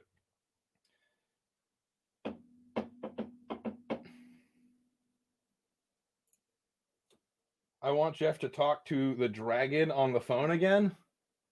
Who's the dragon? The guy from Skinwalker Ranch? Have I talked to him? You have to call me Dragon. I don't know who you're talking about. Bob Marley, what are you saying?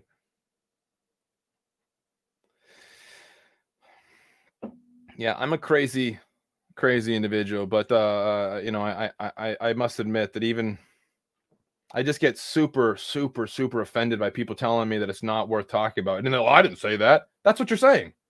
If you're saying that there's nothing on planet Earth worth comparing any of these things to, you're saying it's not worth having a conversation about. So what are you here for? You're or what are you doing in in the field? You're you're you can be here to experience things. That's fine. Fuck yeah, bring it on. Go legend trip or whatever it's called. Go to these weird far off away. Go sky watch whatever you want. But then if you're gonna start telling people that it's none of those things and you're all wasting your time, blah blah blah, and it's either well, I'm not saying it's aliens, but yeah, they literally are competing Elizondo.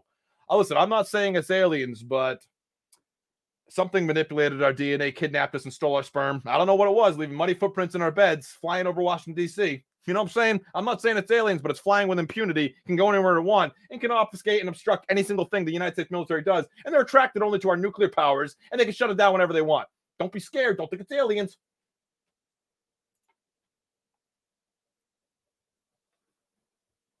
Today went way off the fucking rails. I've ruined Aviation Thursday. I was pretending to talk to a dragon. I don't even remember. That's how fucking crazy I am. I apologize. I really do. I just that that something about disrespect. First off, PJ Hughes. I hope he's not being disrespectful, but saying that he has common sense when I'm asking him how is it an unknown known whatever like that. That to me feels fucking disrespectful. I've never said a single bad thing about this guy. I don't even know him. But when someone does something like that, I I don't know what it is. Maybe I'm just misinterpreting it, but I feel disrespected by someone who has no more intimate knowledge of what's going on than I do. You spoke to Lou Elizondo? You spoke to Lou Elizondo, so now you know. So did my show host. You know what they talked about? Running through brick walls together. Psychically spying on alien races. That's what they talked about together. Congratulations. A spoon bender told you it wasn't human tech. Woo! Woo! A spoon bender told you it wasn't human tech, Mr. Hughes. Congratulations. I guess the fourth isn't happening. I ruined it.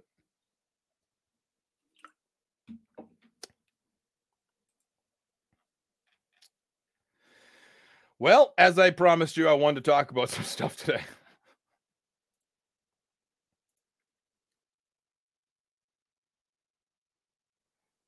oh my god, I, this show has got no future. Um, I'm about to go back into the Hockomock Swamp and just uh, have relationships with trees again. That's all I care about.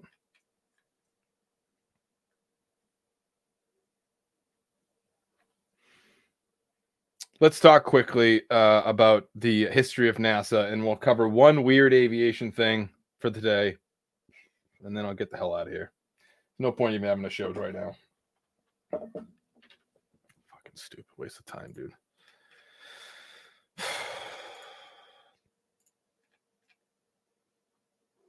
Let me bring this up. Hold on.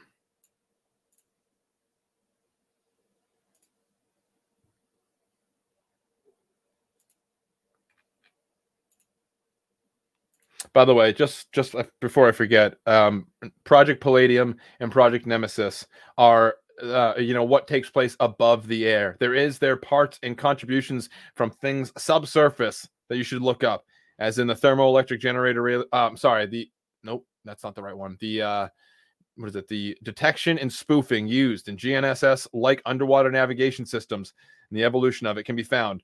GNS spoofing. Spoofing mimics authentic GNS satellites to hijack GNS receiver tracks underwater. Okay. And there are plenty of documents out there. So do me a massive favor. And before you suggest that there's no ability to do what we did to the Soviets in the 60s to submarines because someone saw a light, that's the same reason why I don't like the idea that there was a UFO and therefore someone who sees something weird walking through the woods is like, I saw Bigfoot and UFO in the same time, they're connected or something. It's like, well, I don't think you saw Bigfoot, but even if you did, they're still not connected because you saw uh, something weird in the sky. Um, you're just as bad at identifying a bear walking on its two legs than you are identifying an aircraft in the air. Why should I trust you about either of them? Yet you've put them together. And uh, of course, we have Ryan Graves out there talking to another pilot now, who you know, it, it, you know, it's a, I love the pilot. Humans can't do that right away. Puts it out there right away. Humans can't do this. It's impossible. Please look up the stuff. It's on the internet. They are they are expecting you to not look it up. They're expecting you to just believe. Well, here, fine. I'll present it in the way ufology needs it. Ready? Oh, oh,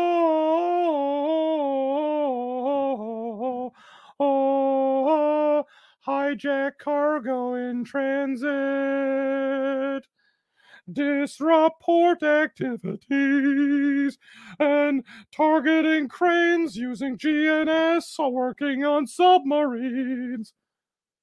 Hold on, did it work?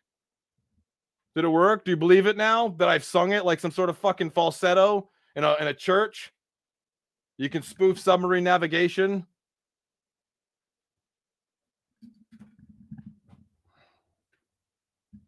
Feel sick to my stomach.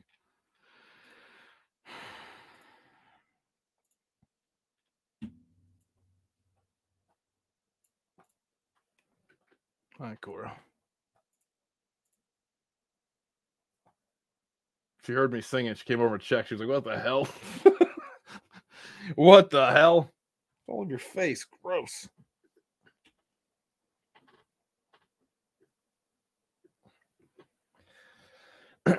okay. Let me just pull this up real fast because I, I I keep getting distracted because I'm so fucking insulted. I don't know why. I'm just a reject. Really wasn't even that insulting at all. I just dislike the idea of shutting down conversations because Lou said so. Everything has an effect, a cause. Everything has an appearance and an actual fucking state. And when you tell me that I really can't talk about anything because it's not any of those things, and you're wasting space, wasting time, what's truly happening? Someone told you, so now you're shutting down a conversation. I hate to even say it because she seems like a very pleasant person, but Alex Dietrich thought she was vectored into a weapons test site or something. She was not sure. She brought it up multiple times on multiple different programs. But because other people told her otherwise, that's not the case anymore. Cora, fuck. Jesus, dude.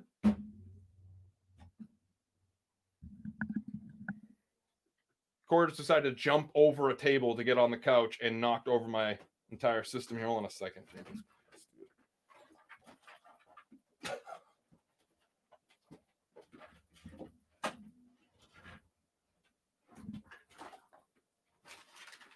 Hold on.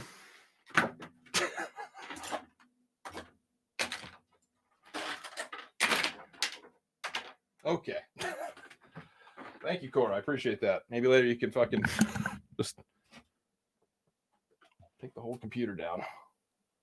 All right. Ladies and gents, sorry.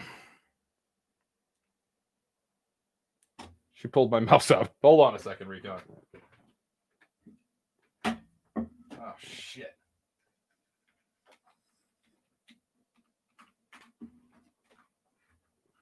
How did you Okay, folks, give me one second. Jesus Christ, I can't shut the thing off. So.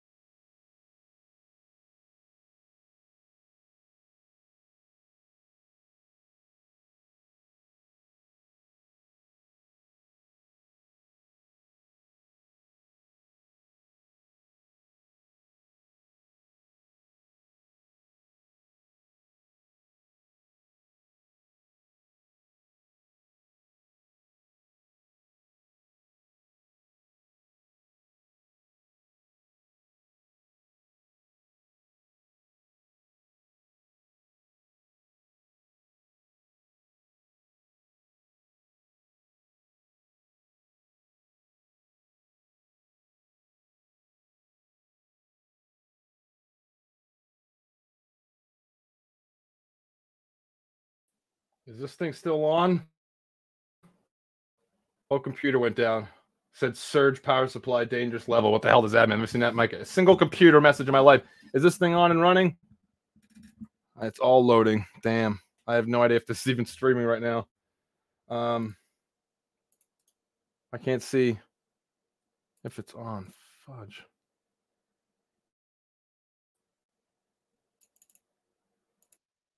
Oh, I think my voice. I hear my own voice. Are we back?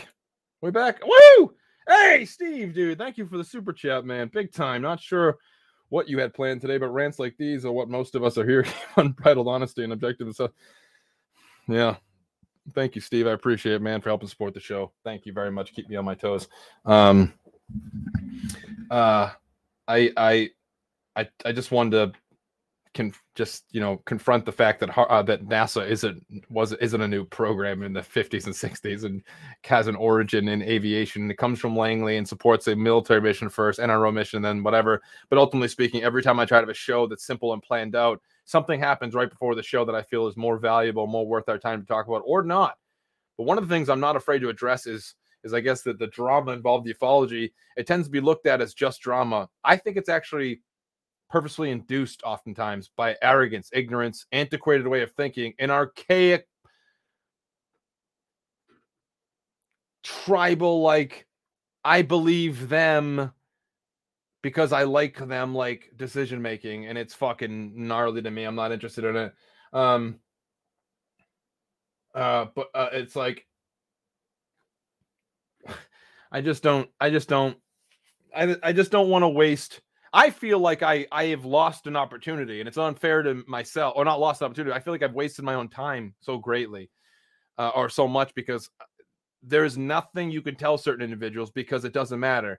And I have experienced it firsthand over and over and over again since I was a child. Or someone will someone will j- say a protocol and look up and see a shooting star. And they'll turn to a Hal Puthoff or someone else and they'll say, That's the first sign that it's working. Have you seen a shooting star without doing protocols?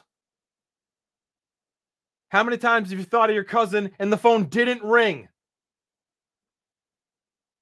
Yeah, there could be awesome things that are basically impossible to look at like a coincidence or something, it's just, I am just, uh, it's just, I feel like I've, I've been, I've been sent, uh, sent for a ride on a couple things, and I just am so ready to like, you know what I need to do? I think I'm gonna get into yoga. I really do. I think I'm gonna get into yoga because I need to start having some sort of mindfulness about being tricked into the the old traps and falls and pits of uf- uh, of ufology that I used to know better, and now I like can't even scroll through my Twitter wall without being like, "Are you the Rod? We're talking about the Rod in 2023." Billy Meier, I'm a Meyerite. I'm a Meyerite. The only person that's ever added credibility to this subject, Billy Meier. It's like, dude, it's like fucking this. It's it's like this endless cycling back of shit because I guess we didn't do a good enough job back in, you know, 30 years ago, or I guess they didn't do a good enough job back in the 50s or 60s when they were getting tricked by the IC then. I don't know, but it's like it, there's nothing where there's no reason to spend there's no like why would anyone give up all their time to ufology? They don't want me here. Ufologists don't want me here. They fucking hate me. You got people like Jeremy Corbell, who, if you just look at his face, looks like a fucking drug addict. Look at his eyes. Fucking nerds, man.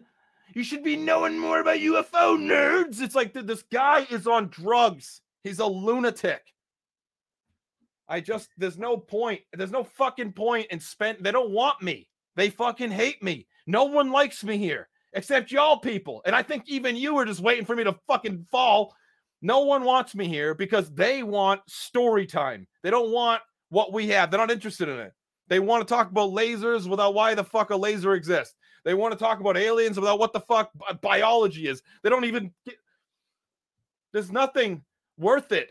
There's no money here. I'm fucking going in debt up to my eyeballs. I can't pay my bills though. Thank you very much, guys, for the super chats, which is 100% go to the show. I hate to even talk shit about that, but there's no, there's no like business platform.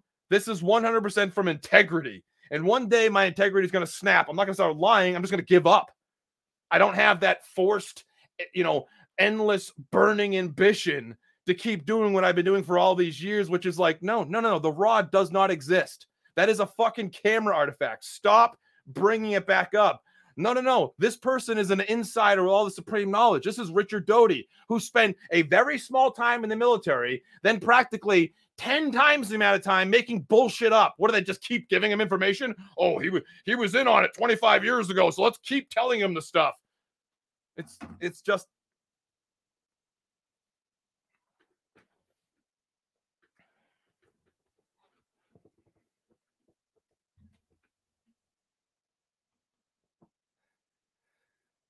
Y'all want more UFO Jesus? Go have them.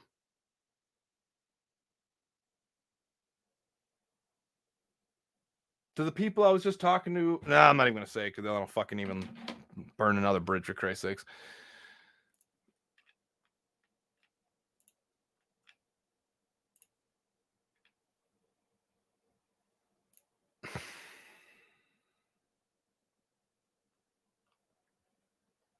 Y'all like this part about me, but I swear to God, I'm gonna have a heart attack on camera. like, you know what the worst part is though? When I'm not around anyone or doing the show, I'm like a fucking samurai. And I wish I could spend my life like that on camera too, but I can't. I don't know what it is. It's like it all just comes out of me at once, and I just I hate it. I hate it. I hate it. I hate it. Uh, but I I just uh, I just don't like this place anymore has nothing to do with wanting to stop the show or anything so much. It has to do with trying to help people that don't want to be helped and are actively trying to get rid of any. I mean, like it's you know, it's just so typical. It's just so typical.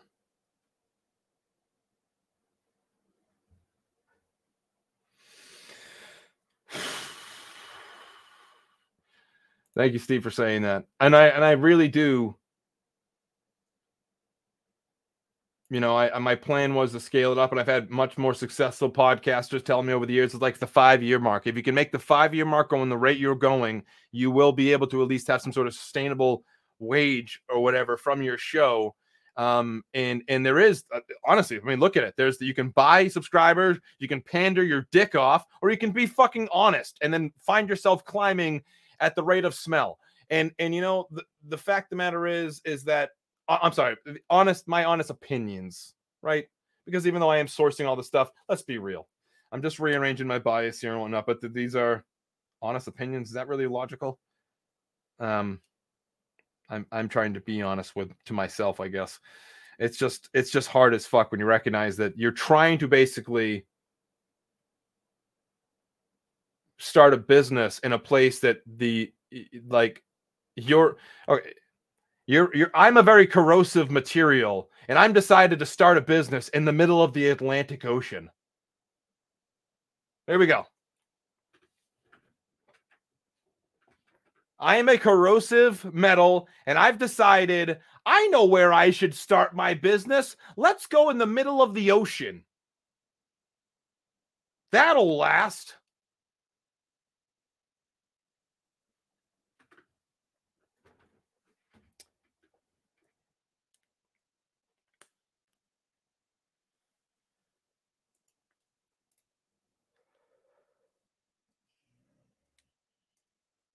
I don't know what the fuck is wrong, man.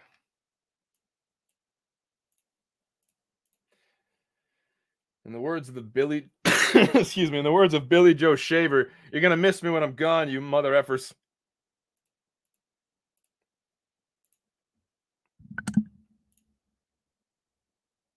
James Smith McDonald be gone. ADE 65E dowsing IED finders gone. Which is a great I should have brought that up, but I'll talk about that some other time. Uh weird aviation. I'll skip the history of NASA. Let's talk about the uh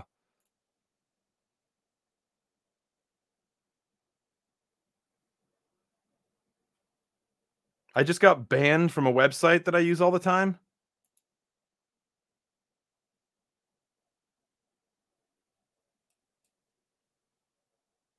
What?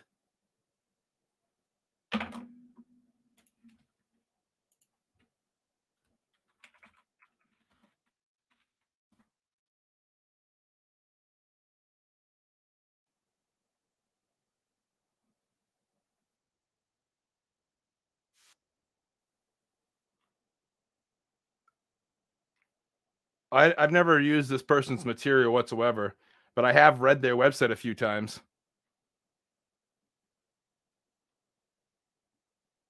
Curious Droid? This bald guy has banned me from his website and blocked me on Twitter? Who the fuck is this guy? He's got a huge following on YouTube, one point something million people. Who the fuck is this guy? I just go. I, I went there a few times to to pull up pictures of of of Soviet aircraft that I never I've never used them. What the fuck is this?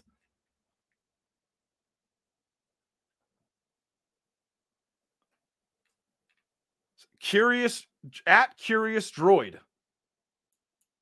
I've I've I've gone to their website a few times to pull some stuff up, and I don't know why I would just get blocked on his Twitter and on the website. Is it just an odd? What the? f- oh, Whatever. All right. Well, then I guess. Well, dude, today is not a fucking great episode. Holy shit, man! I'm a fucking sweaty, angry mess who just got blocked on. I don't even know who this clown is.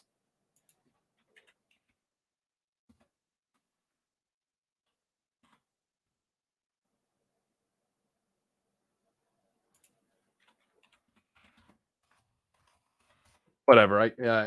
Good. Good.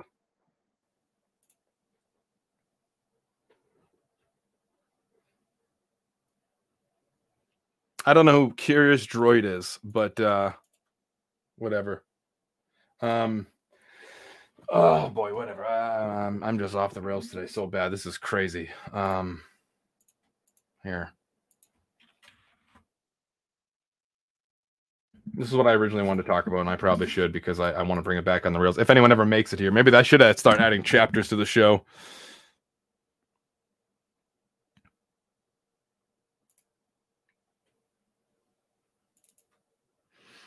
NASA's origin comes almost primarily over the problems, solving problems with space flight.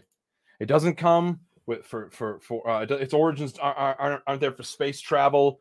They're, they weren't there to trick you about fake space or, the, or fake moons or or, or or or fake wasting time, flat Earth.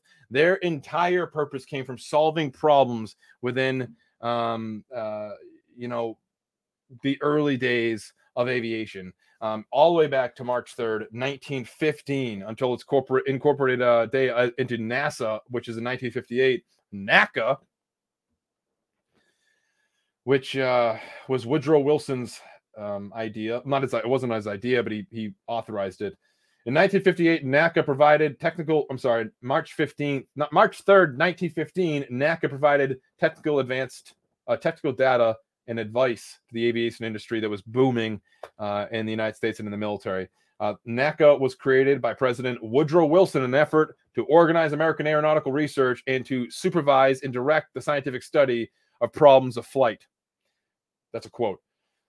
With a view to their practical solutions, NASA has continued that tradition to this day, obviously at a much higher elevation with much more sophisticated tools.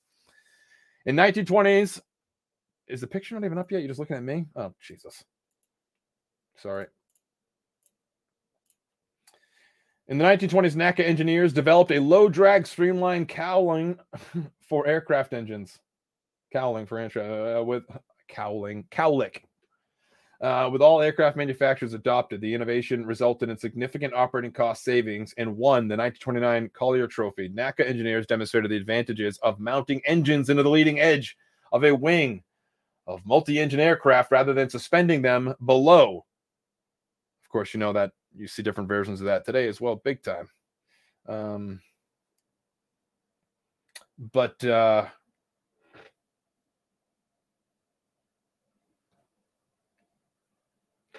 that innovation obviously swept everywhere and eventually got incorporated to right inside the wing itself, essentially, or right over the fuselage in the back. During the 1930s, NACA engineers developed several families of airfoils. Many of these airfoil shapes have been successfully used over the years as a wing and tail section for general aviation and military aircraft, as well as propellers and helicopter rotors. Of course, even patented badass ones we saw in the 2004 November timeframe, sitting right there outside uh, of, of a Boeing airfield in San Diego. And of course, the same system, but in a different body, different shape was, shape was being tested on another aircraft. But the AQ 160 was out there being tested. And what do you know? It's, it's, um, never mind. Its rotor, its uh, rotor system is a patented, quiet, stealth tech. What do you know? Its shape of the fuselage is stealth. Its rotors can't be heard until it's super close, and it can stay in the air for over 24 hours and modded up with aeroplanes, it could fly for even longer. I'm sorry. The uh, testing data gave aircraft manufacturers back in 1930s uh, a wide selection of airfoils to choose from. The information eventually found its way into designs of many U.S. aircraft, including a number of important World War II era aircraft, all the badass ones you know about. In the 1940s, NACA researchers developed the laminar flow airfoil, laminar flow airfoil, which solved the problem of turbulence at the wing tra- uh, trailing edge, and that had limited aircraft performance. And pioneers, I think that also started, by the way, the airflow contrail there. Eventually, that that's the the, the development of that. Whatever. Anyways, um. They're pioneers of advanced transonic, supersonic flight Engineer John Stack led development of a supersonic wind tunnel speed and advent of operational advent of operational supersonic aircraft. He shared the Collier Trophy in 1947 with Army Air Force pilot Chuck Yeager and Lawrence Bell of Bell Aircraft for research to determine the physical laws of affecting supersonic flight. And uh, in 1945, Robert T. Jones, premier aeronautical engineer of the 20th century, formulated a swept back wing concept to reduce shock wave effects at critical mass locations. Um, I'm sorry, at the critical locations uh, during Mach, um, uh, high Mach numbers or higher Mach numbers, rather. Um, Harry Truman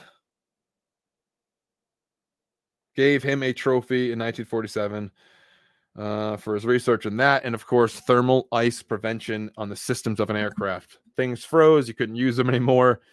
Um, lines stopped fueling certain areas. Actuators stopped working. Hydraulics stopped flowing. Levers stopped levering. No, I don't know if that's a word. In 1951, Richard T. Whitcomb verified the area rule in the NACA transonic wind tunnel located in the Na- uh, NASA's Langley Memorial Aeronautic Laboratory in Virginia. That seems coincidentally weird and close, right? No, it's because Langley and the NRO and all these other organizations and intelligence basically were the one of the main reasons that we're doing all this stuff is because we wanted to be ahead of anyone else who was doing this, including knowing what our adversaries were using and something using these technologies to know that rather sorry i said that weird with NACA's transformation into the National Aeronautics Space Administration in 1958, research on space travel became a high-profile endeavor, and on and on it went. I'll, I'll save you from that from there, but just going back real quick, we see that some of these, um, specifically 1960, uh, early 1960s, the dedication into supersonic flight was supposed to go everywhere, and we've talked about it before. We've heard JFK. Um, uh, we'd heard JFK uh, talk about, you know, we need to make supersonic a commercial opportunity for everyone. We saw the rest of the world do it. Are you aware that the Concorde, right, British Airways, and all the tests, the six somewhat flying test craft it had, uh, was matched almost day for day testing from the Soviets with their own version of it. It even looked exact, exactly like it.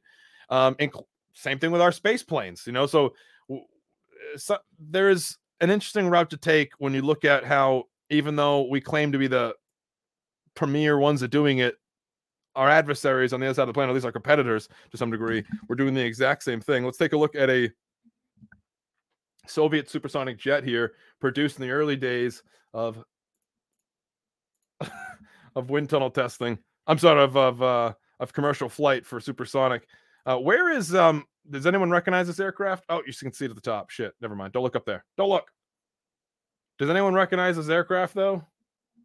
Or its capabilities? Can I say this again since I say it on every episode? Ready? I don't want to fly a JetBlue flight that takes six hours to go somewhere I could be there in an hour and 20 minutes and uh, the TU 144 and, and uh, multiple other things, including the Concorde, were making some of those routes. And yes, the Concorde was loud, but we should be all aware that reducing the boom and sonic boom has been worked on for a long, long time. In fact, Nat Geo even had a special about it one time in like the early 2000s. Everyone remember that? The reducing the boom. It was I can't remember what it was. Redu- redu- um, it's pretty cool. And then we see uh NASA doing this testing right now. You know, they're run what is it, the X uh NASA. They call it X59 quiet supersonic technology that is new, but it's really not. All it is is a you know a really long drawn out shape uh that it was exactly what was uh introduced in the uh British Airways testing or the Russian uh, TU one. What is it? The TU one four four. But the difference is that instead of having a nose cone or a shape that could be transferred when the pilots are landing, they just put the fuselage way the f back and stretch the nose way out like a big joke. It looks like a cartoon for Christ's sakes. Um. Do you remember the old waiting music for Strange Recon? It was this aircraft in a wind tunnel, except it wasn't recent. It's the same shape. If you if you just use your imagination for a second and cover this part up, what does this thing look like from the side? What's the shape of it?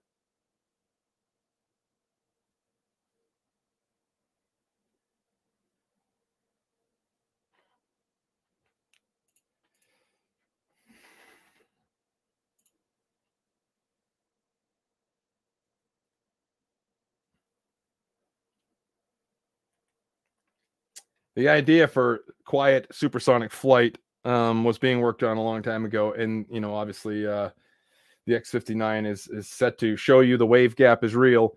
The X59 flight data and computer simulations have shown that it is possible to offer supersonic flight for commercial purposes that can be flown over residential areas and skirt FAA policy on the amount of noise decibels that are in the air. Is that it?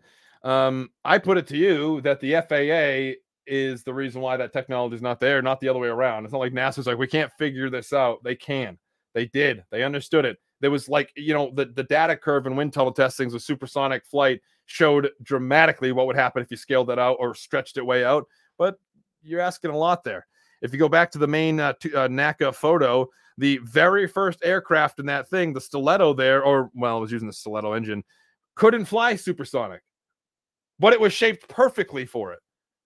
And obviously, they recognized, oh, just under super, you know, the this this shape just under supersonic is really hard to detect. It makes little noise. Um, but I'm sure they're fully aware of what would happen if they if they went a little bit faster with it. If they had engines in it that could go that fast, uh, but it could only fly like 690 miles an was it what's supersonic again?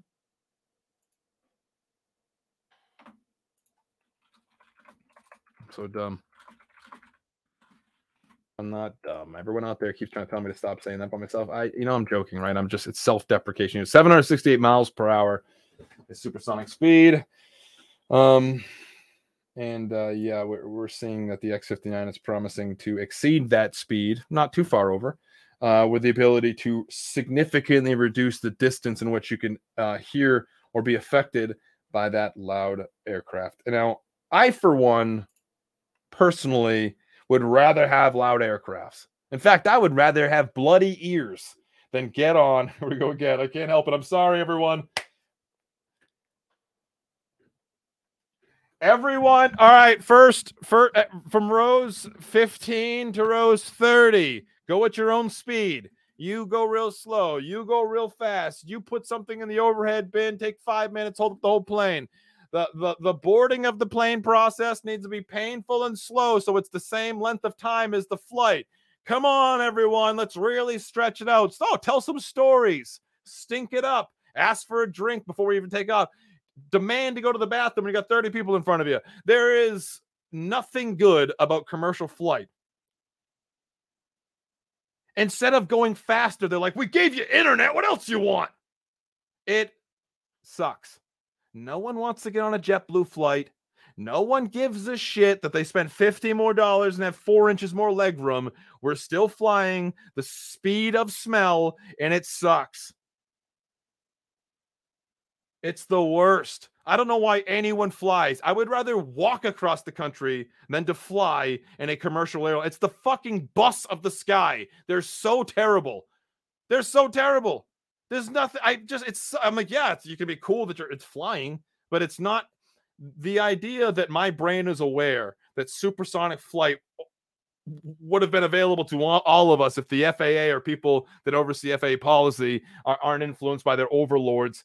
Um, then I wouldn't be flying like this. But I've had jobs in my life where I've had to fly nonstop, and it's given me like the worst disgruntled bias like nature towards the commercial aviation. I I hate it. I think it's the worst. Um, yeah, it's the absolute worst. If you're interested in uh, the history of that, please look up FAA policy that's been affected 100% by. I I know people just say it has everything to do with uh, with sound, but you know, oh, and of course, pollution is another one. But um, but you have to really and sound pollution. I guess that's same conversation. Um, but uh, you have to understand something that when something is has like a little bit of bad, but is so disruptive in a good way uh, that the larger organizations that are producing more routine flight that cost just as much, that's slower, that is going to hold us back as a society and pollute the living fuck out of our skies for decades, basically hop on how bad it is train. The people that are helping influence FA policy are saying to them, in my personal opinion, from what I can see just based off little research, is they're saying essentially, this is bad, restrict, we're good. Come on, we're slow. We're loud too, but we're, we're a different type of loud and we're slow and we pollute the place and it's and it takes so long to do it. And there's so many people on the planet that we're going to be in demand forever. But people like Tim Burchett, who are very, you know, they can be influenced and stuff like that. He's not obviously he's not the one I'm talking about, but we can see FAA policy is being influenced by individuals that will tell you that Ezekiel's wheel is going to fly into a plane soon. So I don't know what, but uh, I just don't trust it. I think FAA policy has a lot more to do with a lot of these issues than has anything. Where like electric VTOL craft and things like that that have been around since the uh, since the early 80s when they recognized how to make batteries super light and they still aren't, haven't replaced all aircraft. Why? I thought the whole thing was to clean this fucking place up. That's the whole FA policy. We're trying to restrict emissions and blah, blah, blah. Yet they refuse to move on from something that is clearly terrible. And the only reason, the reason why it's there is because the other technology is disruptive and can't be incorporated into the same old, slow, giant piece of shit aircraft. Very successful. Flies every time, essentially. Lands just like you want it to. But it's slow and tens of thousands of them have to take off every day because it's so slow.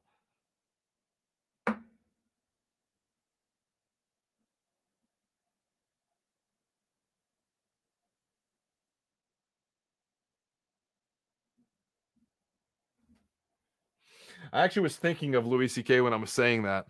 Uh, I was mostly thinking of his baby line when he goes, um, I got on a plane and there was a baby it wasn't like the only person. It was like this is me and this is the baby. The other pilot's the baby pilot or. No, I mean, you know, he, he the, the fact of the matter is that I do think of it like that. I, I, am impressed with the idea of it, but I also, because I'm aware, it sucks, dude. It sucks. I mean, just be real. I mean, the, I, I watch a Tesla flight and I seriously, I mean, this is a joke. It seems like a joke to a lot of people, but I seriously think I'd I'd rather be on I'd rather risk being on a rocket, a small grade rocket, single stage rocket to fly somewhere than to fly in a in a a, a JetBlue flight. I would rather take the risk in routine rocket flight than get on another slow ass tube and wing design. It is so terrible.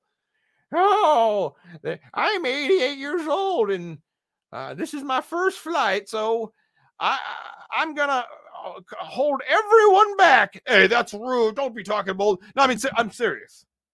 I'm serious. There's one fucking trail on an aircraft and you have people sharing. Uh, never mind. All right, all right. Before I become a huge dick here, um, you know what I would do if they offered exterior seating on some of these flights? I'd take that. Now, here's the real aircraft I was hoping to fly in uh, at this point. Of course, it's from November of 2004 as well, but we're not going to talk about that. It has nothing to do with these topics. Why can't I fly to China and that and back in like fucking 12 seconds?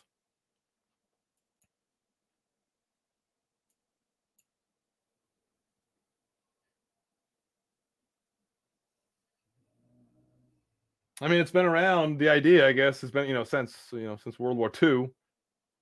That was just yesterday, right? Um, but yeah.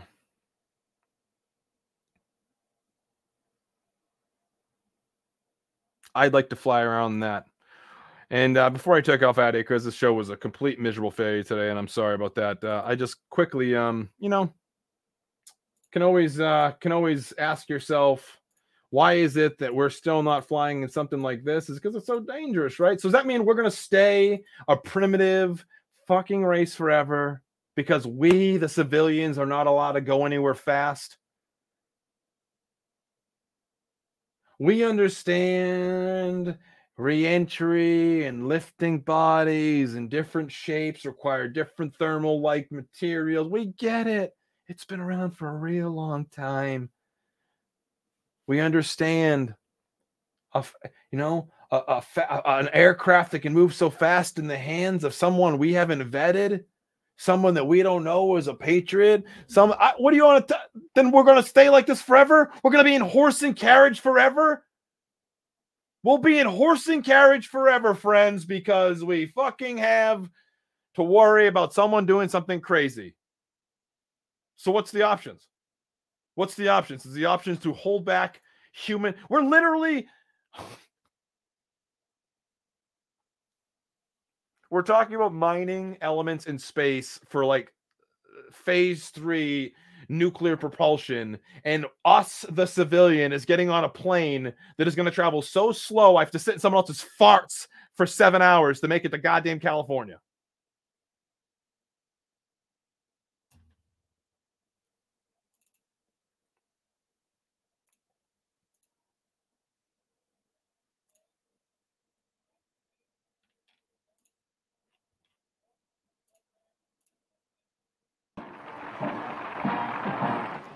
announcing today that the United States will commit itself to an important new program in civilian aviation. It is my judgment that this government should immediately commence a new program in partnership with private industry to develop at the earliest practical date the prototype of a commercially successful supersonic transport superior to that being built in any other country of the world. Shut up!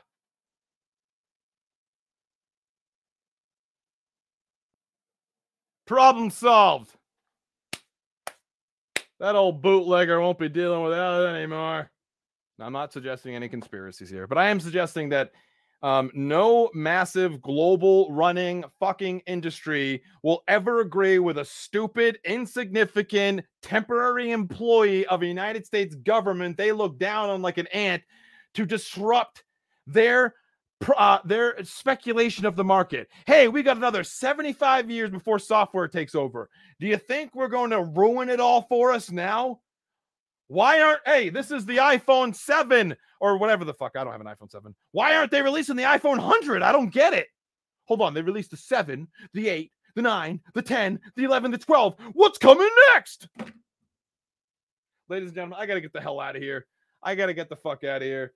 I am losing my shit. I'm gonna go outside and work out and to the point where I almost passed the fuck out because I today turned into a normal show that I had actual normal plans for, but just went right out the window. And for that, I'm sorry. I might not be back for a couple days. If I come back tomorrow, I'll try to woo-saw my way out of it. But um, um, I don't like what's happening.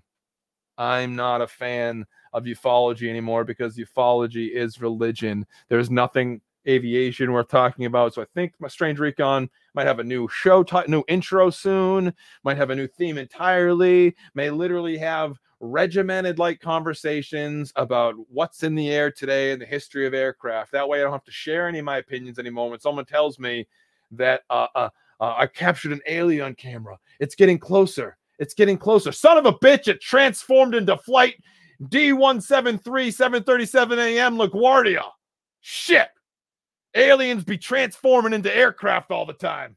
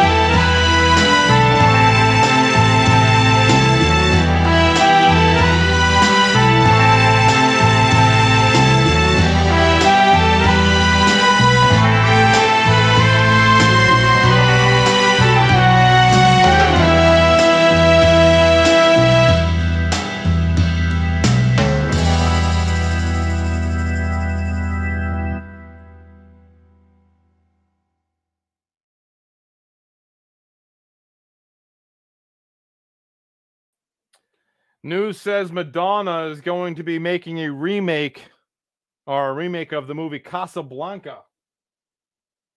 Finally, someone's going to get it right.